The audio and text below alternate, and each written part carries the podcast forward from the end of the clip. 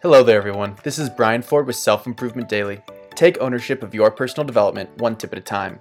And a happy Thanksgiving to those that are celebrating it. Although today's tip is centralized around the holiday, the core concept applies any day of the year and deserves to be addressed.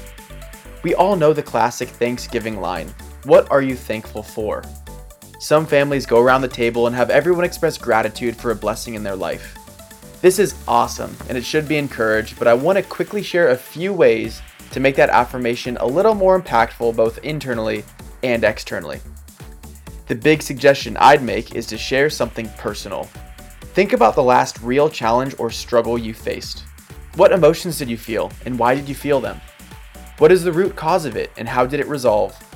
Placing yourself back in the shoes of when you were experiencing that challenge will help you reflect on what you got out of it and giving credit to the people, circumstances, and actions that changed your path are a great source of gratitude.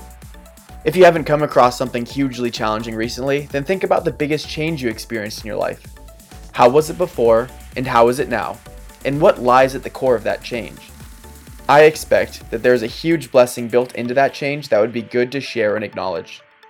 Take some time now to think about how either of these thought experiments might relate to your life and be prepared to get introspective and personal when sharing what you're thankful for.